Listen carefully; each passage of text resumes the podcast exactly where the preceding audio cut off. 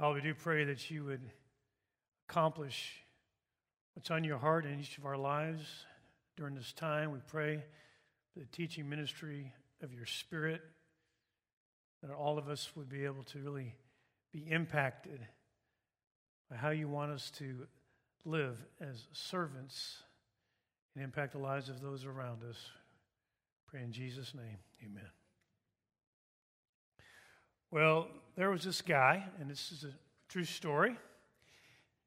He owned a tavern up in the Boston area, and his grown sons actually tell this story that when they were kids, that they would actually race down the stairs and fight for who was going to get to sweep up the tavern floors because they were finding coins every morning.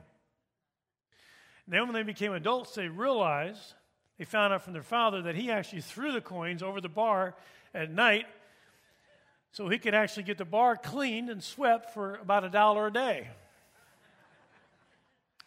So their motivation as boys was, was basically money. And money is a key motivation for why a lot of people do serve.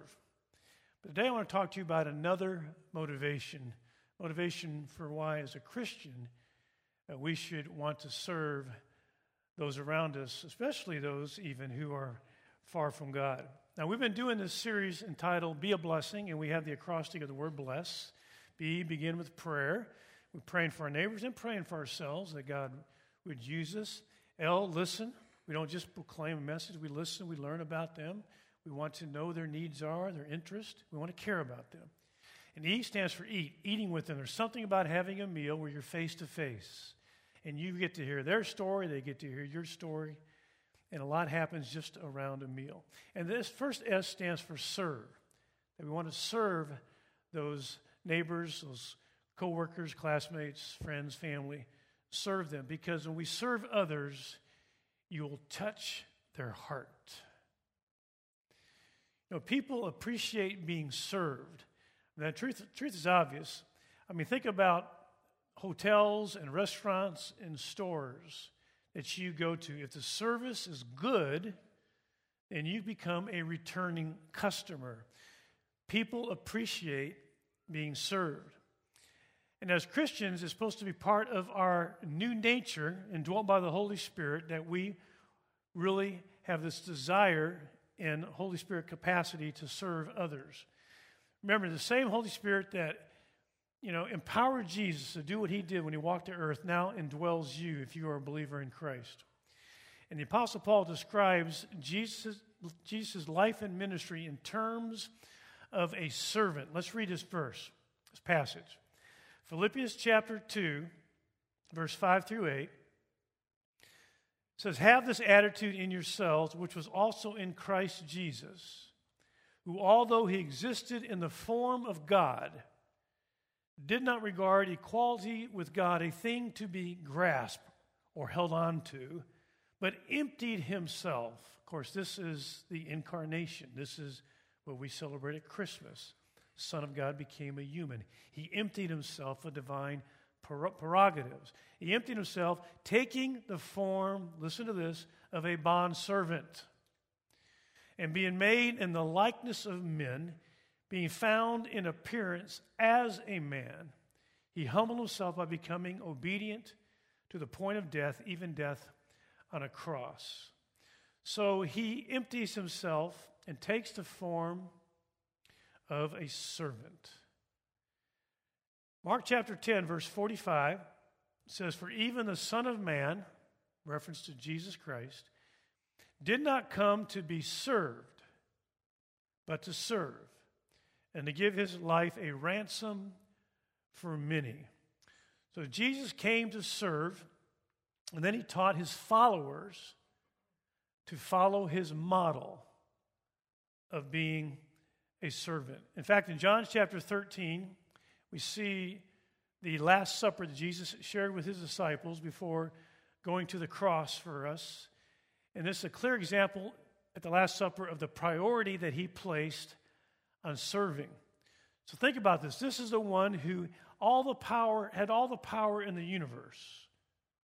God the Son becomes a human. Has all the power of the universe at his disposal, And he gets up from that meal in John 13. He takes off his outer garment. He girds himself with a towel wrapped around his waist. And what does he do with all that power? He washes their feet. He models service. John 13, 15, he says this, and right after that to the disciples, he said, For I gave you an example that you also should do as I did to you. So Jesus came to serve and taught us that we're to do the same. And if we do that, we will touch other people at the heart level. Acts of service done with love touch people's hearts. Now, see, we can do battle in two different arenas. We can try to convince people in the arena of the mind, or we can approach them in the arena of the heart. See, I think for the most part, traditional approaches to evangelism have been head to head, not heart to heart. See, I think we assumed, I know I did for many years, that if I could just get unbelievers to think straight, if I, if I could get them to, you know, understand certain, a certain information to be true, then I could get them to come to Christ. And what I did, was without even realizing it, is when I operated mind to mind, I, in a sense, equated salvation with a mental assent of particular, you know, truths or doctrines. And I tried to win them over with argumentation. Much of my training, uh, early in my Christian ministry training, was in apologetics. The word apologetics is from the Greek word apologia, which literally means to make a defense, uh, to make a defense for. So I pretty much thought if I could just make a defense, if I could just you know, answer all their questions, then I could convince them of the truth of Christianity. Now, let me give you an example of one of the ways that I tried to do that. Many years ago, when we actually, our church met across from Arlington High School on Park Row in the shopping center, we, we believe God moved us there to reach the high school, to reach as many teenagers for Christ as possible. So after we got there, I was, I was constantly praying and wondering how to go about this. Well, since my training was primarily apologetics and, and really answering questions, that's my first approach. So, what I did is I bought some banners. I had a banner, put a banner up in front of the building that said, asked the question, Does God exist? And then it, advertised the seminar during lunchtime. They could come over and, ask, and I'd answer that question. Then I had a banner, you know, If God, why evil?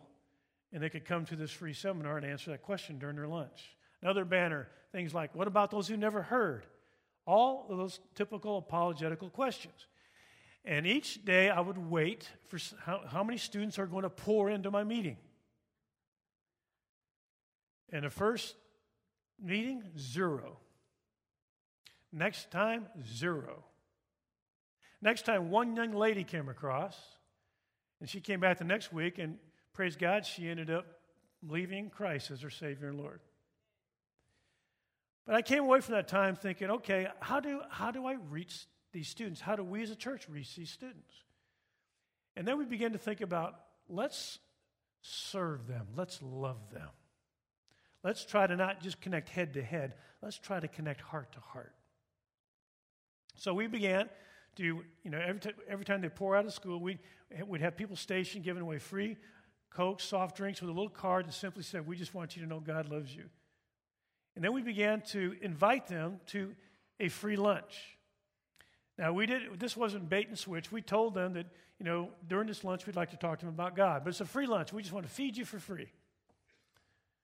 And so, our first one, we had uh, 25 people come, and some women in our church made spaghetti and, and um, uh, crock pots, and we fed them and we talked to them about God for 15, 20 minutes. Well, that grew over the years till we had 1,200. 1,200 coming to our lunch because we serving them, loving them, touching their hearts, and they started coming for what they called the meeting was God Talk. And I want to give you just a feel for what that meeting looked like. Go ahead and play that video if you would.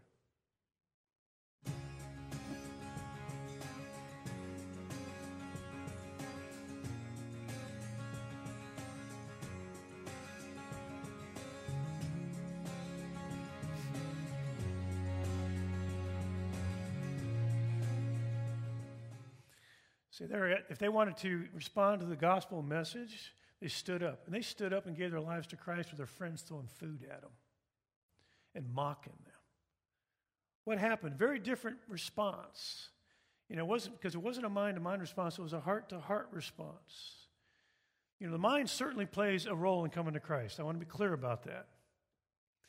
But the will is central in what the scriptures frequently, frequently refer to as the heart. The Evangelical Dictionary of Theology defines the heart this way it's the center of fo- or center or focus of man's personal life, the spring of all his desires, motives, and moral choices. Indeed, all of all his behavioral trends. So, if we can touch their heart, we touch them at the deepest level. My experience has shown, I think, over the years that a person's heart is most quickly touched by acts of loving service. In fact, there's a, I came across this Norwegian expression that I think wonderfully captures this idea. The expression is the kitchen way in. In other words, coming in the back door, the pleasant door, the easy door, the kitchen door entrance with the gospel, what is, it revolves around you know, practical service, loving acts of service. In other words, we truly enter the lives of others in evangelism when we touch their hearts. Now, we may use other entry points, we may appeal to somebody's mind or emotions, but ultimately, we must, according to Scripture, we must eventually touch their heart. And the sooner we get to their heart, the heart of those seeking to know Jesus better will connect with them at the core of who they are. See, I think a lot of people don't ever, a lot of Christians don't ever want to reach out to a neighbor, friend, classmate, coworker, or family member because they're, they're concerned about rejection. But it's amazing how much rejection can be alleviated if we truly are lovingly serving others with no strings attached. You'd be amazed. I mean, you will find very rarely will you be rejected by somebody who you are lovingly, sacrificially serving. But something else happens when we do this. Not only do we touch someone's heart through loving acts of service, but also our credibility and authority grows as we walk in servanthood. In fact, the greater our authority, the more we're able to speak the message, because there is because sometimes we have to share the story. Remember, we've already read the place in Philippians chapter 2 where Jesus humbled himself, became a servant, humbled himself, and went to the cross and died for our sins. But let's read the rest of the passage. Philippians 2, verse starting in verse 9. For this reason, for this reason also, God highly exalted him and bestowed on him the name which is above every name, so that at the name of Jesus every knee will bow, of those who are in heaven and on earth and under the earth, that every tongue will confess that Jesus Christ is Lord to the glory of God the Father. So he humbles himself, the ultimate servant, now receives the ultimate authority. I want you to notice that. There's a connection here. Because, because he has this ultimate authority, he can now call people to repentance. So he humbles himself, God exalts him. And then, in this place of authority, he calls people to repentance. Let me give you an example of how this happens. Many of you are familiar with the life of Mother Teresa, the Catholic nun who had dedicated her life to serving the poorest of the poor in Calcutta, India. And as a result of that, she became one of the most influential people on the earth. Let me give you an example of, of a case where that happened. She was invited to speak at Harvard University Chapel. This is little bitty nun Mother Teresa. She comes, she takes the invitation. She goes up to the podium, and I want to quote you what she said. This is Harvard University Chapel, and it's packed.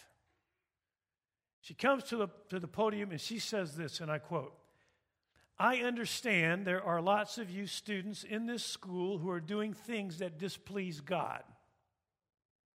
You are harming yourselves and you are offending God. Some of you are abusing alcohol and taking drugs. Others of you are engaged in sexual sin of many sorts. I have a message for you from God. repent. Turn away from what you are doing. Now, the result of this brief exhortation is the entire auditorium full of people rose to their feet and gave her a standing ovation. They gave this simple woman a standing ovation for calling them to repentance. Where does she get the credibility? Where does she get the authority? I believe she got it because of her service, her servanthood.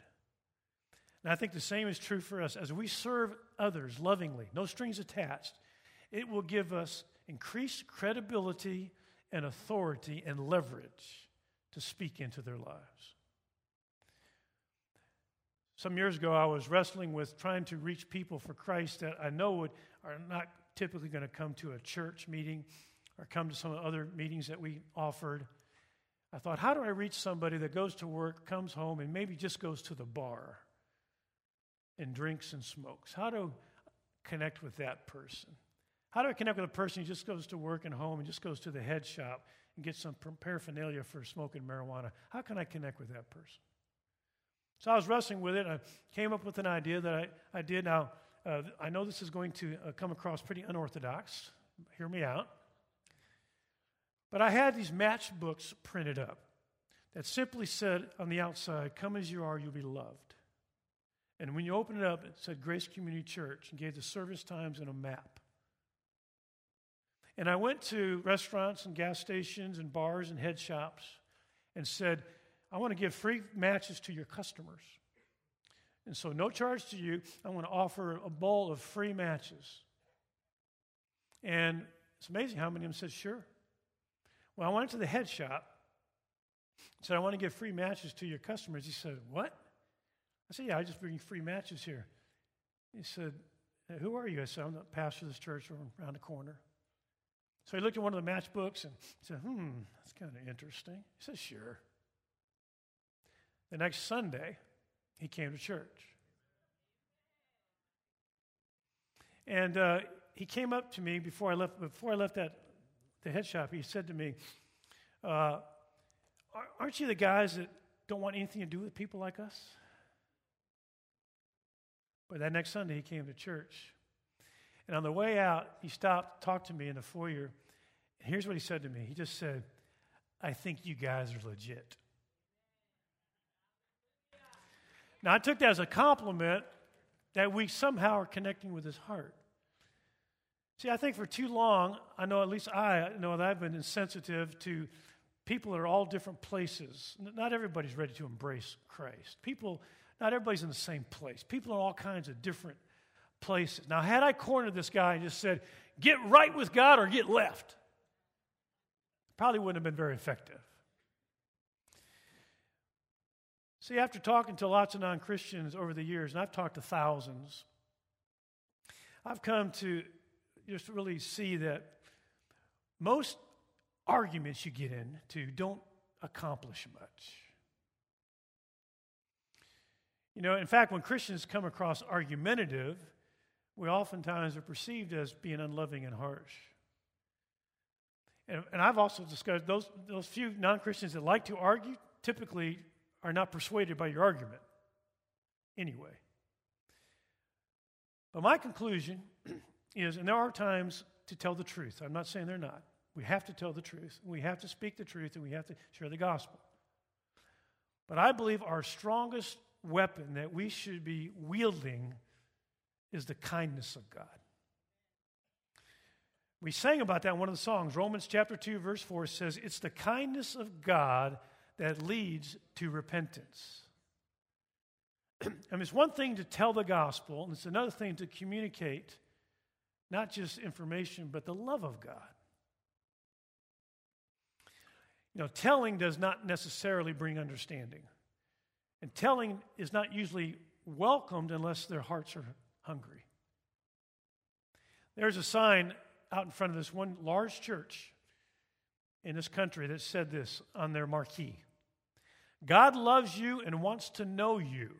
There. Now you can't say later on that you didn't hear it. Now, how does that come across? I don't think it comes across very caring or very loving and I think it comes across very humble. But as we love and serve others, that we just say, I'm going to love and serve people with no strings attached. I want to love and serve them. I'm going to look for ways to just serve them, love them. And we depend on God at that time to do only what only God can do. Which, by, let me remind you, only God can convert somebody. Here's what Jesus said in John 6 44. Jesus said, No one can come to me unless the Father who sent me draws him. You know, I, I, no longer expect that each person I encounter is going to hear me out and I'm going to close the deal and they're going to be ready to repent and believe in Christ. Because people are in all kinds of different places when you uh, have a chance to come in contact with them. Not everybody's in the same place. But I do, I have come to believe with great confidence that if I show loving service to them, I look for ways to serve them and love them, that somehow I have touched their heart and I have made some level of progress. And them coming closer and closer to the place where they would be able to embrace Christ. Now, let me be clear. Certainly, there are times to make sure there's a verbal explanation of the gospel, what Jesus has done for us, that God the Father sent his only begotten Son. Whoever believes in him should not perish, but have eternal life. There is a time to share the gospel. But receptivity to the gospel, my experience is, is, has been, is that it's greatly enhanced if I've already touched their heart with loving acts of service. Let me give you an example of this. Some years ago, you know, we took one of our teams down to Mexico, right across the border, where there was a, several villages that we were ministering in. And as we got to this one village that was right on the other uh, on the Mexico side of the Rio Grande River, they were drinking water out of the Rio Grande. They're getting sick. There's many of the maquiladores, these factories are just pumping all kinds of stuff into the Rio Grande River. They were drinking the water. They were getting sick. So the first thing we did is we found out about the village. What were their needs? Well, they needed clean water and they needed the crops and a lot of things. So they were, uh, they were low in food. So we came and we brought them all kinds of provision.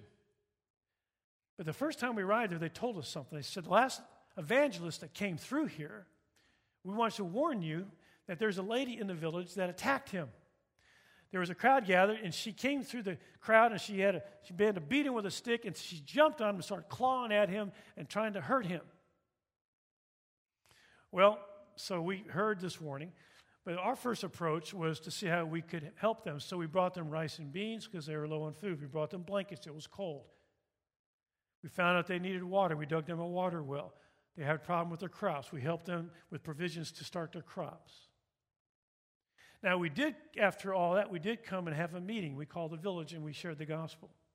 And during that meeting, as the, as the village gathered, I'm sharing the gospel. And the lady that we were warned about comes to the back of the crowd and she starts to come through the crowd toward me.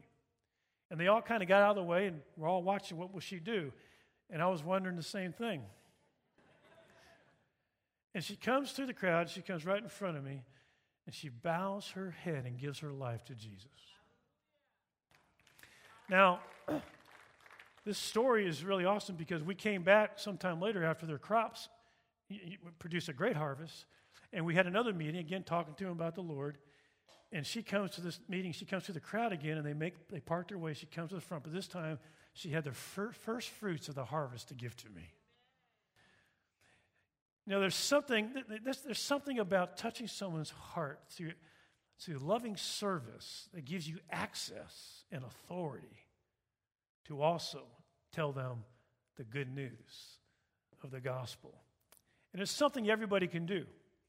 Everybody can, you know, plant and water, and of course, and then there's harvest, there's a process. But everybody can do planting and watering, and then God will choose a time for the harvest and use somebody for that. You know, it's interesting, the Apostle Paul actually changed his approach to evangelism at one point in his ministry. We see that in the book of Acts. He began his ministry with great confidence in his intellect. I mean, the Apostle Paul was one of the most brilliant people that ever, you know, walked the earth. In Acts chapter 17, he was in Athens, and he was using that great intellect to reason with the intellectuals of Athens, the rich, the intellectuals. And the response he got after that was very meager. In fact, here's what it says in Acts 17, verse 33 and 34. Paul departed. However, some men joined him and believed. So a few, of course, is better than none. But Paul was not used to such meager response. So he left Athens. We know the next place he goes to is Corinth. Now, Paul is actually going to change his approach and how he ministers between Athens and the time he gets to Corinth. Now, here's what he says in 1 Corinthians chapter 2, verse 3. He says, I was with you in weakness, and fear, and in much trembling. He doesn't come with great confidence in his intellect now. That's, that's not going to be his approach. Approach he did in Athens, he's not using in Corinth. He's using a different approach. He no longer trusts his finely crafted words and rhetoric to win him over. He no longer is going to go just head to head. Here's what he says, 1 Corinthians 2, verse 4, next verse. He said, My speech and my preaching were not with persuasive words of human wisdom, but in demonstration of the Spirit and of power. So, never again would Paul minister with words of persuasion apart from utter dependence on the power of the Holy Spirit for his success, success in ministry. Paul clearly perceived this important truth. Only the Holy Spirit can bring someone to faith. So he goes on now, the next chapter, to now tell us that evangelism is a process. 1 Corinthians 3, verse 6 and 7. Here's what he says says, I have planted, Apollos watered, but God gave the increase. So then, neither he who plants is anything, nor he who waters, but God who gives the increase or the harvest. See, most of the time, I think when we talk about evangelism, we're not thinking about a process. We're not thinking evangelism planting and watering, and eventually God will bring a harvest. I don't think that's typically how we think of evangelism. I think we typically think, at least in most of the Western or American mindset, is we think of evangelism as harvest. It's about closing the deal. It's about somebody repenting and praying to receive Christ. That's evangelism. And this, this, this, I think that causes a lot of people then, if they think that's evangelism, to then have tremendous fear of failure. Because if they then speak the gospel and they don't close the deal, then they failed. If evangelism was only harvest. But if you see evangelism as a process of planting and watering and harvest, then you view every encounter quite differently. You might just be planting, you might just be watering through your loving acts of service. But I think this concept, this concept flies, you know, in the face of the cultural value we have in at least this country of a, we want immediate results. We want to close the deal. We don't value process much in America. We want closure. We want results. We demand immediacy. We want microwave ovens, remote control TV, instant glue, right? Phones that we can get on and get everything done right away. And why is it so slow? Right? But evangelism is a process. We plant, we water. God Himself will harvest at the right time. He'll use whoever at that right moment. But it's a process. And if I, I, begin to see it as a process, then I can really be, I can be freed from this fear of failure. Because I'm never going to fail when I lovingly serve because love never fails. This uh, clip of the Feeding Frenzy remind me of a story that I was, uh, I was in a grocery store sometime after we started these lunches, and, and I was checking out at a cashier, and the cashier, young lady, she looked at me, she said, Aren't you that pastor of that church that did the, did the feeding frenzy? I said, Guilty. She said, I want you to know something. She said, I want you to know that I came one of, one of those lunches and I was pregnant and I was going to get an abortion. But I changed my mind. And I have my little, my little you know, baby girl. And I just want to thank you. And so you just think about something touched her heart through those times. And then we had access to her. And of course, she also heard the message.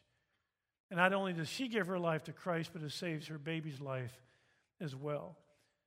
And so, through loving acts of service, we plant and we water. And there's going to be a harvest. God will bring it about at the right time in the right situation.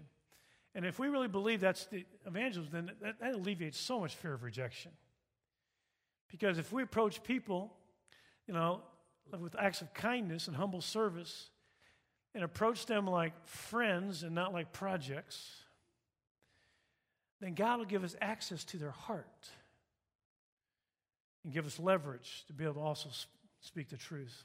So, evangelism is planting, watering, and harvesting. It's not just harvesting. That's how we need to view evangelism. Somebody isn't usually from zero catapulted into faith in Christ. Usually there is a process of going through. We got to give them time to process.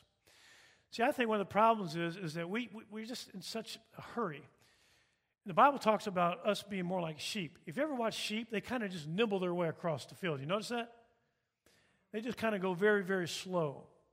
I think our problem is we tend to be turtles trying to live like rabbits. And really, I think much of the Christian life is only possible if we leave the rabbit life behind. And we slow down and we live like turtles. We slow down enough to care about people. Slow down and care. Slow down and be able to live like Jesus calls us to live. I'm going to give you another reason why we should slow down. There's a pastor who put this question on his, on his Facebook. The question he put on his Facebook and he asked people to answer the question was, What makes it hard to serve others? That was his question. He got all kinds of interesting answers. But that was his question What makes it hard to serve others? The best answer was someone simply wrote, Others. See, some people are hard to lovingly serve because they're just hard to love. And that's why we need to slow down and pray, begin with prayer. Because we're not just praying for them, we're praying for us. God, give me supernatural ability to lovingly care, to slow down and care for people that are hard to love. As we slow down, we, lead, we, you know, we, we let people actually process where they are with God. Because people are, are processing a lot. And we keep planting and we keep watering and we keep waiting for God to bring a harvest at the right time. So I believe understanding that evangelism is a process will help us overcome the fear of failure. Because every lack, I mean, every, every time we, we, we release love and kindness and service, we are powerfully impacting them. Why? Because love never fails. 1 Corinthians 15 58 says this Therefore, my beloved brother, be steadfast, immovable, always abounding in the work of the Lord, knowing that your toil in the Lord is not in vain. See, if we pr- approach people with love and humility and acts of service, no strings attached, then we significantly reduce the possibility of rejection. Because how many people want to reject being lovingly served? And I think we significantly reduce the possibility of failure. Because love never fails.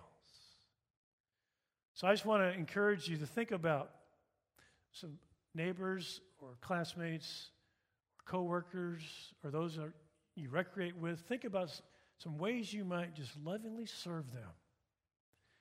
Now, of course, we, we're looking for the last S we'll talk about next week. There's a time to share your story. And words, got, words need to be spoken at the right time. But notice it's the last S. After we've prayed for them, we've listened, we've eaten with them, we've served them. Now we've touched their heart. It's not manipulation, it is the model that Jesus gives us to make a change in somebody. And we do the process. We're planning, we're watering, and then we share the story. And perhaps God will use you, maybe He'll use someone else to bring a harvest. Let's stand for prayer.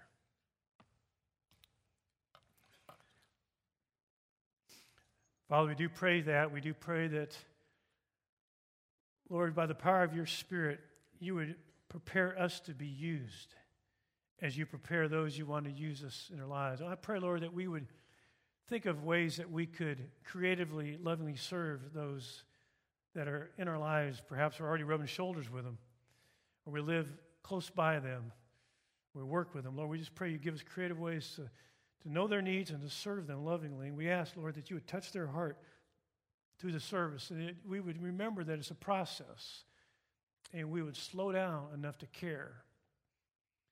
So, Lord, we do pray that we do pray for the harvest.